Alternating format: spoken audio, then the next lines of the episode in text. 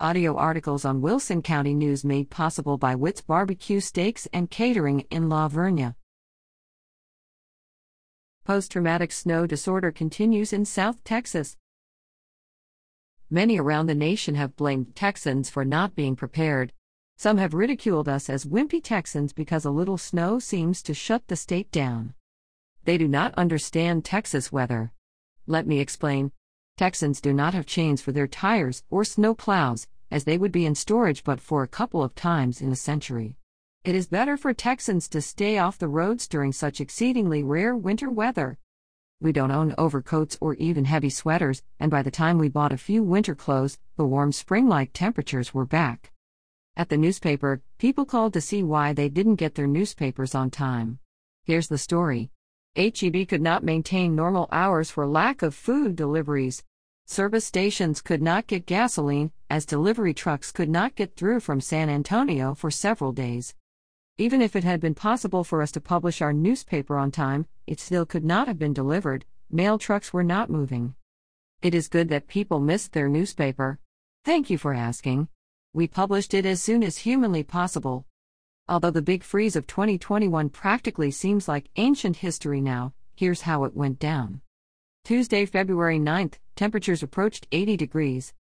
Tuesday, February 16th, the temperature stayed in the 20s. The next Tuesday, February 23rd, temperatures were again back up close to 80. It's difficult to be prepared for such huge temperature differentials. At the newspaper, we began to pay attention to weather predictions. On Sunday, February 14th, a few of us met at the office to organize the workload and check out equipment in order to prepare to work from home as best we could. That proved a wise decision. In the early morning hours Monday, snow began falling. Around Floresville, snow was easily 5 plus inches deep. Streets were closed, driving was unsafe. As members of our team drive in from Stockdale, La Vernia, and San Antonio, for the first time ever, we were unable to meet our normal deadline on Monday as we have for more than 35 years. A few of us who live closest and felt it safe to drive managed to come in on Tuesday to finish putting the paper to bed, just one day late. When the paper is finished, we upload the pages electronically to the New Braunfels Herald Zeitung where it is printed. Power in New Braunfels stayed on just long enough for us to complete that task.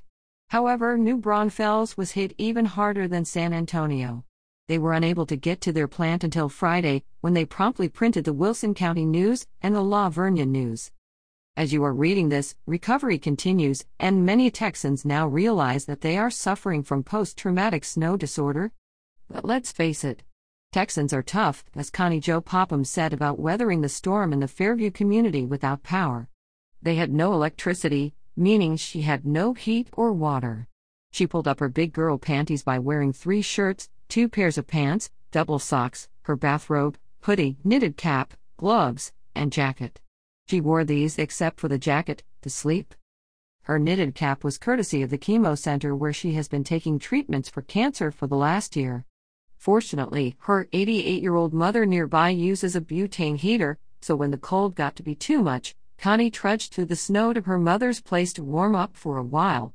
Connie assured friends concerned about her well being that we are country girls and country girls will survive. And they did. Connie Joe's story of survival was similar to many who experienced the ice and snow and single digit temperatures without power and water. So, until the next historic storm hits Texas, don't call us wimpy Texans.